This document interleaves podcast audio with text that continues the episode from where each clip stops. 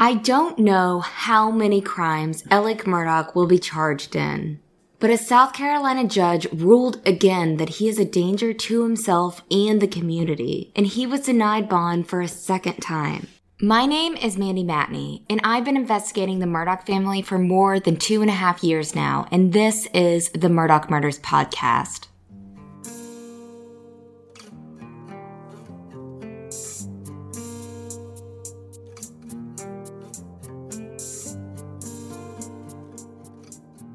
This week, FITSNews was first to report that Alex Murdaugh was denied bond for the second time after Judge Clifton Newman received Murdaugh's psychiatric evaluation following his bond hearing on charges related to the botched Gloria Satterfield settlement. Newman ruled that Alex Murdaugh was a danger to both himself and others. I'll read a part from his ruling. Following the initial denial of bond, the court received a psychiatric evaluation of the defendant dated on October 22nd, 2021. After considering the arguments of counsel, the evaluation submitted, pending charges and other investigations, and the apparent character and mental condition of the defendant, the court finds the defendant is a danger to both himself and the community. This was the third time in just three weeks that a South Carolina judge ruled against the disgraced attorney whose father, grandfather, and great grandfather all served as a solicitor over a five county region in the Low Country. And that is a big deal. To recap, Alex Murdaugh was arrested at a rehab center in Orlando, Florida, and charged with two felony counts of obtaining property by false pretenses related to the Gloria Satterfield case. He's been behind bars for a month now. Now, after Judge Newman made his ruling this week, I spoke with Eric Bland, who is an attorney representing the Satterfield family and who has been a key figure in uncovering evidence that led to Alex's arrest. Bland said it's clear to him that Judge Newman was looking beyond Alec's two charges when making his decision to determine that Alex is a danger to the community. The key point, he says, in Newman's ruling is the part where he talks about pending charges and other investigations. I think it's very telling um, the way Judge Newman operates here.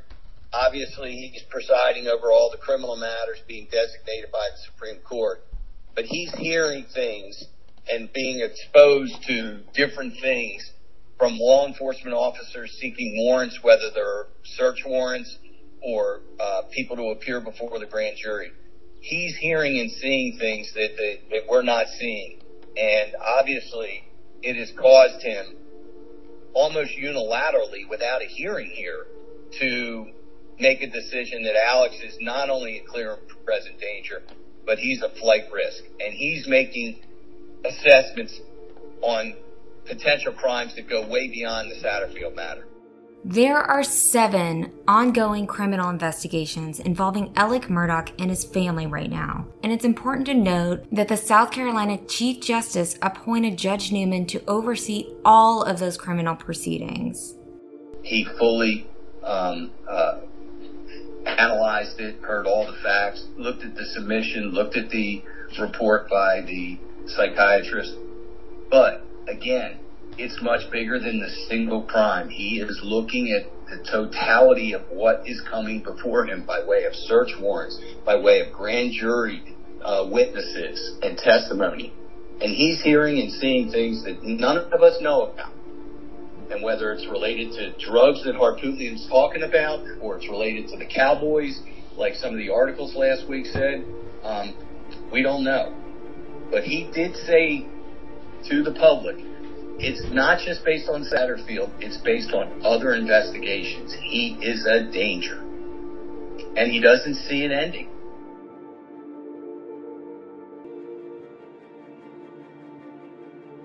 As this case keeps expanding, it's difficult to keep track of all the investigations going on that are related to the Murdaugh family. So we're going to do a quick recap, starting back in 2015 and working our way up to a couple weeks ago. The rumors that's going around Hampton that everybody keeps coming up to me and saying it was Murdaugh boys. This name people associated with this name have been going around kind of kind of threatening or putting the heat on people saying, you know, keep your mouth closed if you heard something, whatever. Buster was was on our radar long before you were. You know, Yes, sir. um, the Murdaughs know that. They know that he's Okay. that he's on our radar. I don't have anything against them, but i- if it happened, like you said, I mean, if it happened, The first investigation tied to the Murdaugh family is the Stephen Smith case. Stephen Smith was a gay 19 year old man from Hampton County, South Carolina, who was brutally murdered in 2015. His death was initially misclassified as a vehicular hit and run, even though information from the crime scene was inconsistent with that conclusion. The Murdaugh name came up more than 40 times in the investigation. However, there were never any suspects named in the case. On June 22, 2021, the South Carolina Law Enforcement Division officially opened an investigation into Stephen Smith's death, and that was based on information gathered during the course of the double homicide investigation of Maggie and Paul Murdaugh. So far, no arrests have been made in the new Stephen Smith investigation, and SLED has not updated the public on the status of Stephen's case. The second investigation is the inquiry into both Gloria Satterfield's death and wrongful death settlement. SLED officially opened a criminal investigation into the suspicious 2018 death of Murdaugh family housekeeper Gloria Satterfield, who died of a traumatic brain injury allegedly following a trip and fall incident caused by dogs while working at the Murdaugh's home at Moselle. According to SLED, the investigation into Satterfield's death was open based on a request from the Hampton County coroner, as well as information gathered during the course of SLED's other investigations involving Alex Murdaugh. When they opened the investigation, authorities initially believed that Satterfield died at the Murdaugh's Hampton County home. However, it was later discovered that the incident that led to her death happened at Moselle, which is the same place where the double homicide of Maggie and Paul occurred. SLED is also looking into the botched Gloria Satterfield settlement that happened after her death. In the Satterfield case, Murdaugh and others are accused of making off with millions from her wrongful death settlement. Alex Murdaugh's latest charges stem from an investigation by South Carolina attorneys Eric Bland and Ronald Richter, who uncovered a shocking paper trail showing how Alex Murdaugh allegedly stole more than $3.6 million from Satterfield settlement. think about the, the type of courage it finally took for them to go see a lawyer and pursue a possible claim against the Murdaughs. Now they want answers, which they've wanted from the start about the money. Now they want answers about their mother.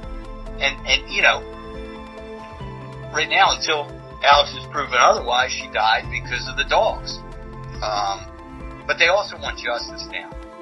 And justice comes in many forms. You know, it comes in getting the money, like you said, that they deserve. But if somebody, you know, if a 57 year old woman died prematurely at somebody's hands, well, then justice has to be served for that too. The third criminal investigation involving the Murdaugh family is the obstruction of justice investigation into the 2019 boat crash that killed Mallory Beach. In February 2019, a highly intoxicated Paul Murdaugh was allegedly driving his father's boat when 19 year old Mallory Beach was killed in a horrific crash near Parris Island, South Carolina. Police, fire, EMS. Hello? We're in a boat crash on Arthur Street. Okay. And then, well, who's that in the background? There's there's six of us and one is missing. In July 2021, attorneys representing Connor Cook, who was a survivor of the 2019 boat crash, dropped a petition alleging that law enforcement conspired to shift the focus of the investigation away from Paul Murdaugh prior to him being charged with three felonies in connection with the crash. Paul's father, Alex Murdaugh, and his grandfather, who was former solicitor Randolph Murdaugh III, appeared at the hospital 10 minutes after Paul Murdaugh did according to witness statements. In fact, multiple victims and hospital employees told police that Alex Murdaugh appeared to be more concerned with orchestrating a plan in the criminal investigation than he was about finding Mallory Beach. And this was in the early morning hours of February 24, 2019, right after Mallory Beach was ejected into the dark water, only to be found dead a week later a security guard overheard Alex Murdaugh on the phone saying, She's gone. Don't worry about her. When Mallory had only been missing for a few hours. And on scene, Mallory Beach's boyfriend, Anthony Cook, told police multiple times that Paul Murdaugh was the one driving when they crashed. But only one officer wrote that down, and that one officer was later fired from the Beaufort County Sheriff's Office. Y'all know Alex Murdaugh? Yeah, I know that name. That's his son. That's so driving the. Good luck.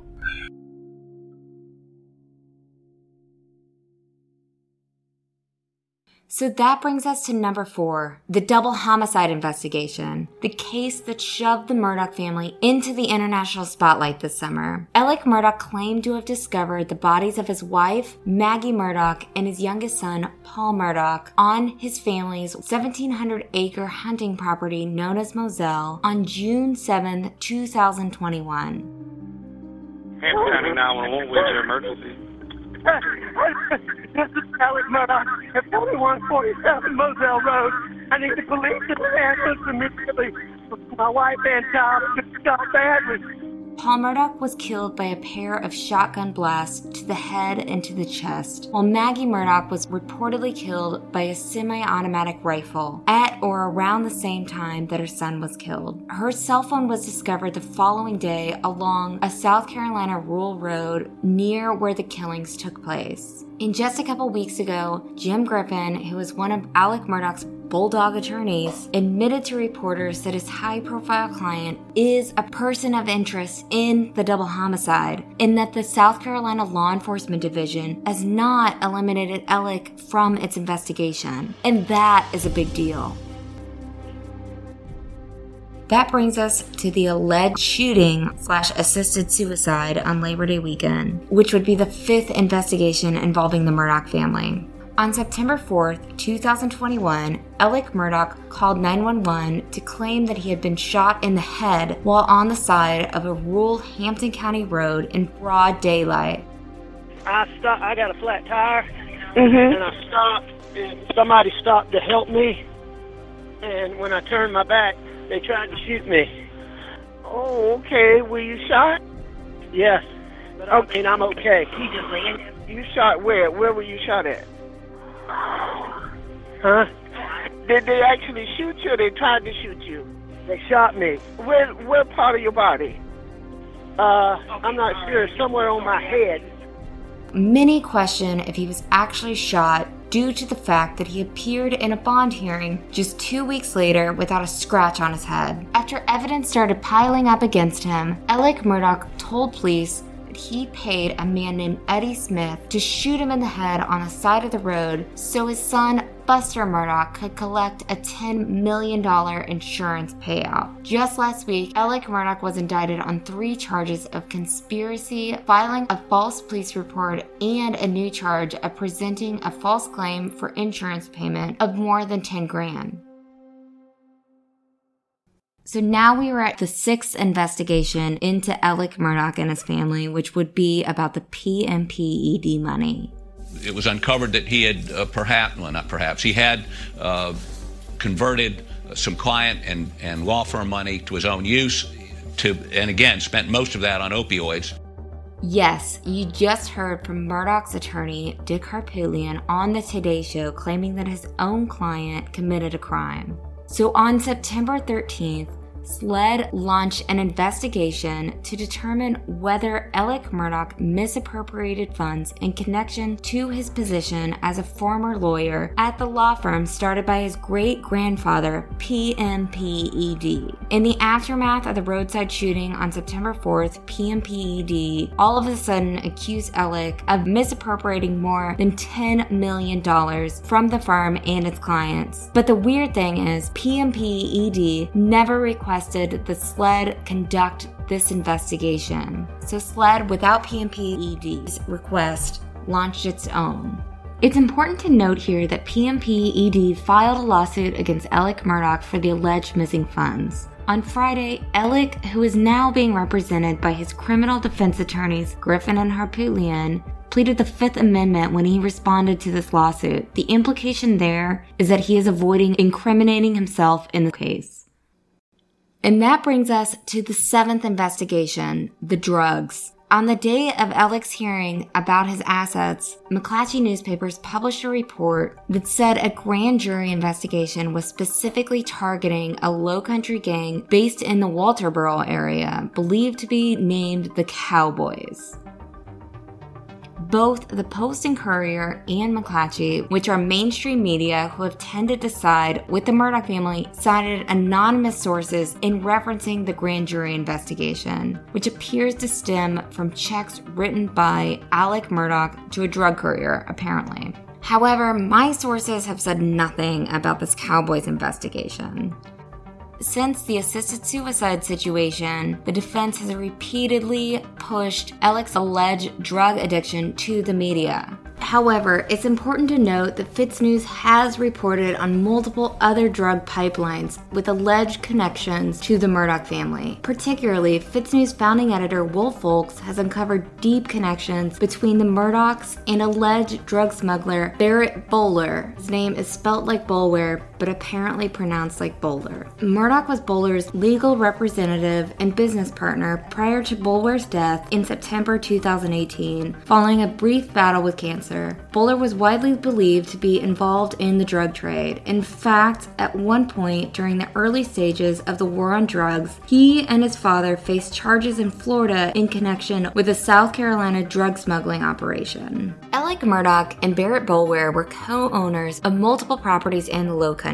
And actually, Barrett was the former owner of Moselle which we all know as the Murdaugh family hunting lodge that became infamous as the site of the brutal double homicide in June of this year. Colleton County property records state that Murdaugh paid Barrett Boulware's wife $5 for Moselle. But as my boss Will Folks has reported, the transfer deed dated back to April 10, 2013, referenced the exchange of like kind replacement property totaling $730,000, which is a part of a multi property, non simultaneous, tax free exchange transaction. And what's also interesting about Moselle, it has a landing strip and a barn with doors that can fit an airplane, according to multiple sources who have seen it and pictures that I've seen from the property. And that's just what we know so far. Who knows how deep this gets and how many other criminal investigations will begin? Sources have said that Judge Newman can only consider allegations against Murdaugh that are on the record when it comes to determining bond. But essentially, he's looking at a man who's clearly unstable, who is dangerous considering all of the factors at play here. Alex Murdaugh is a man who allegedly hired another man to shoot him just a couple months ago. He is a person of interest in the double homicide investigation of his wife and son, according to his own attorney. Alex Murdaugh is a person who didn't have a single family member show up at his bond hearing. He has links to multiple drug smugglers. He is accused of stealing millions of dollars from his dead housekeeper's family and other clients. And he has concocted complicated, twisted plans to steal from people and hide the money. He is a person whose assets have recently been locked up by the court and handed over to court appointed receivers to dig through. And he is a person who's pulled tricks from jail to keep victims away from his assets. Eric Bland said it's very possible that Newman saw the shady moves a couple weeks ago from his attorneys when Alex Murdaugh confessed judgment in lawsuits against him that were filed by his brother and his former law partner. Last week, after we published our podcast on Alec's money situation, I highly suggest you going back and listening to episode 16 if you haven't already, we discuss yet another shocking and shady move by the Murdaughs. Less than 24 hours after Alex Murdaugh was sued by his own brother, Randy Murdaugh IV, for a total of $90,000 of unpaid debt in money and equipment, the disgraced South Carolina attorney confessed judgment in the lawsuit. And after we found that out, we discovered that Alex Murdaugh confessed judgment in another lawsuit filed by his former law partner John E. Parker. And in that case, Murdaugh allegedly owes him $477,000. Confessing judgment typically means that a defendant is acknowledging the amount owed as a valid and enforceable debt and authorizing the South Carolina court system to enroll a judgment against him in that amount. This would essentially prioritize Alec's debt to Randy and to Johnny Parker ahead of a long line of alleged victims who are currently suing Alex Murdaugh. But when Alex Murdaugh attempted his backdoor move to confess judgment totaling in $567,000 to his brother and former law partner, the new receivers John T. Lay and Peter McCoy sprang into action. In a three page motion submitted earlier this month, which was one day after Alec's latest confession became public, Lay and McCoy asked Judge Hall to issue an emergency order which would essentially block the enforcement of that shady legal maneuver.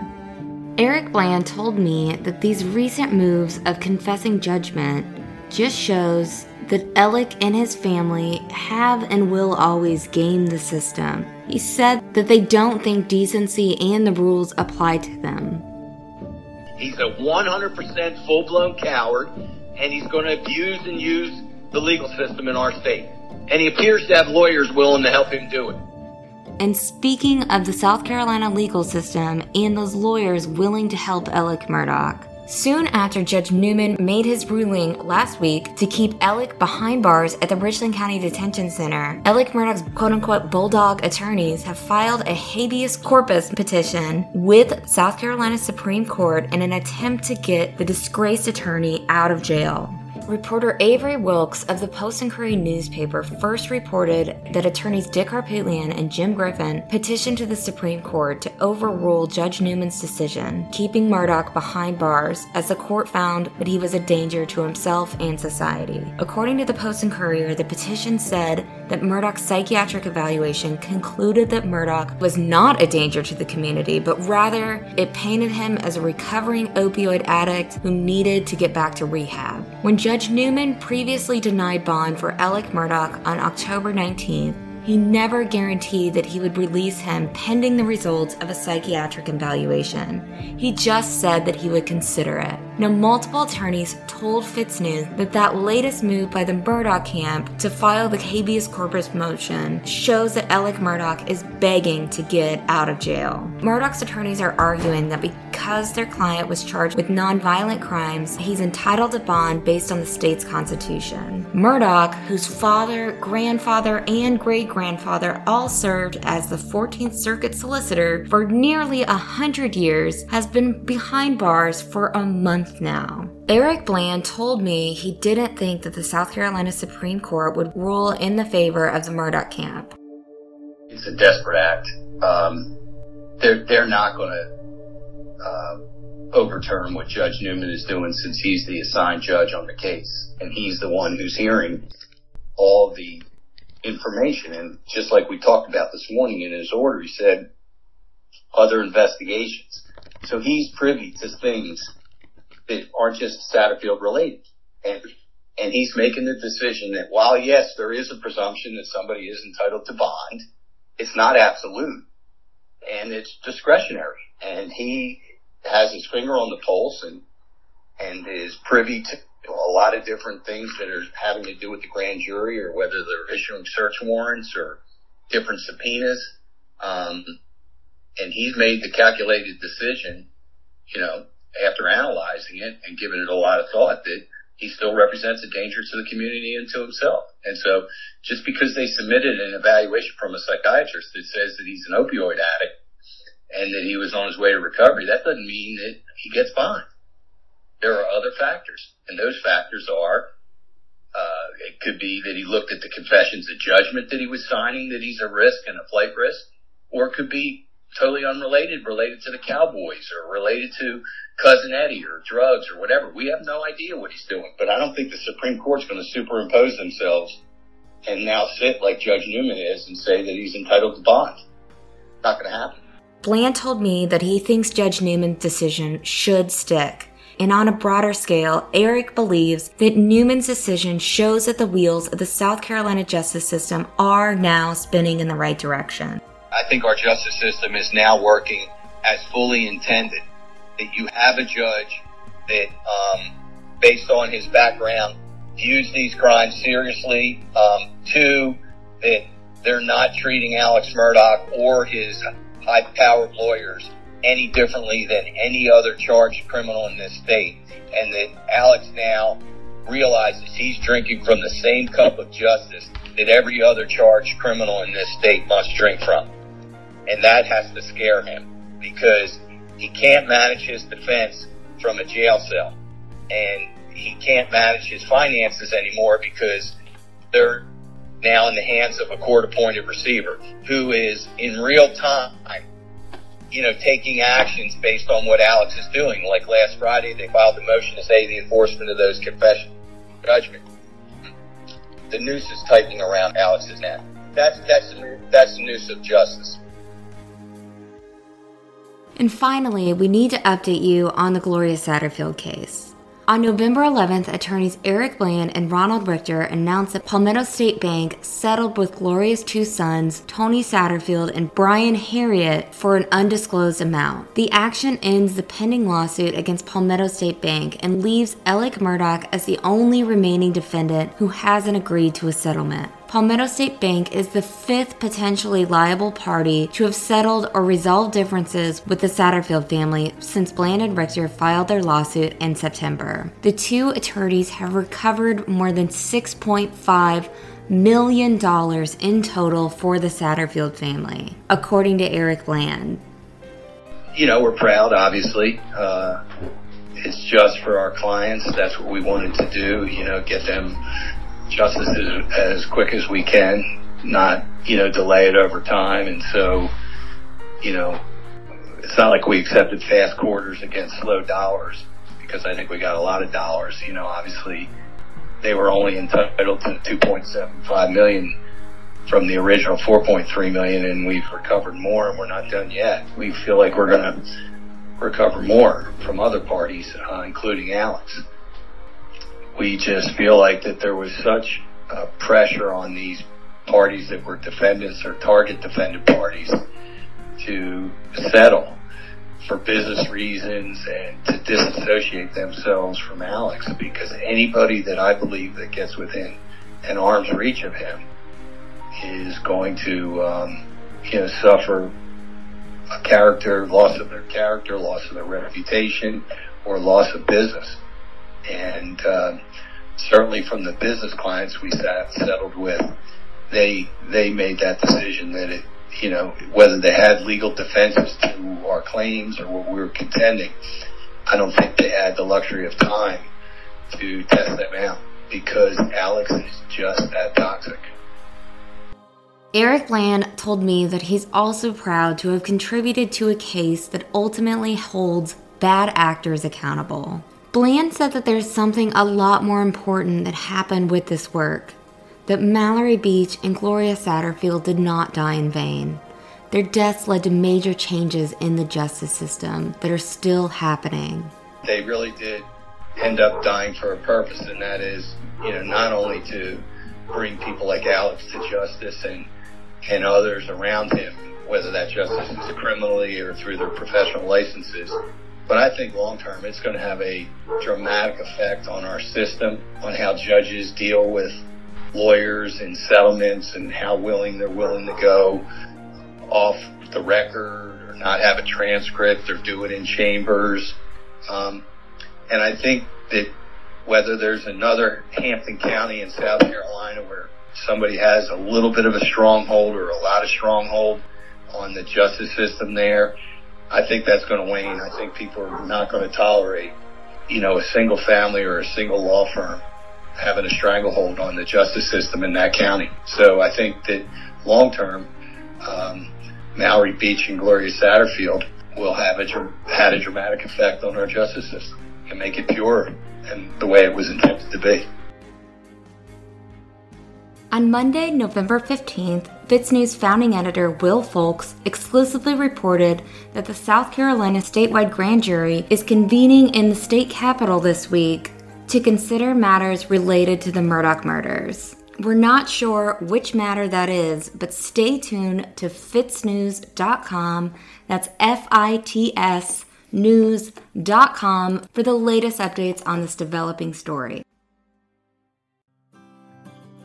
On a really exciting note, I am proud to share big news that I've been sitting on. My best friend, journalistic role model, and partner in true crime, Liz Farrell, is joining the Murdaugh Murders podcast and FITSNews.com. Liz taught me everything I know about investigative journalism, and I can't wait for y'all to meet her, and she will be on the next episode, and many more episodes to come, so stay tuned.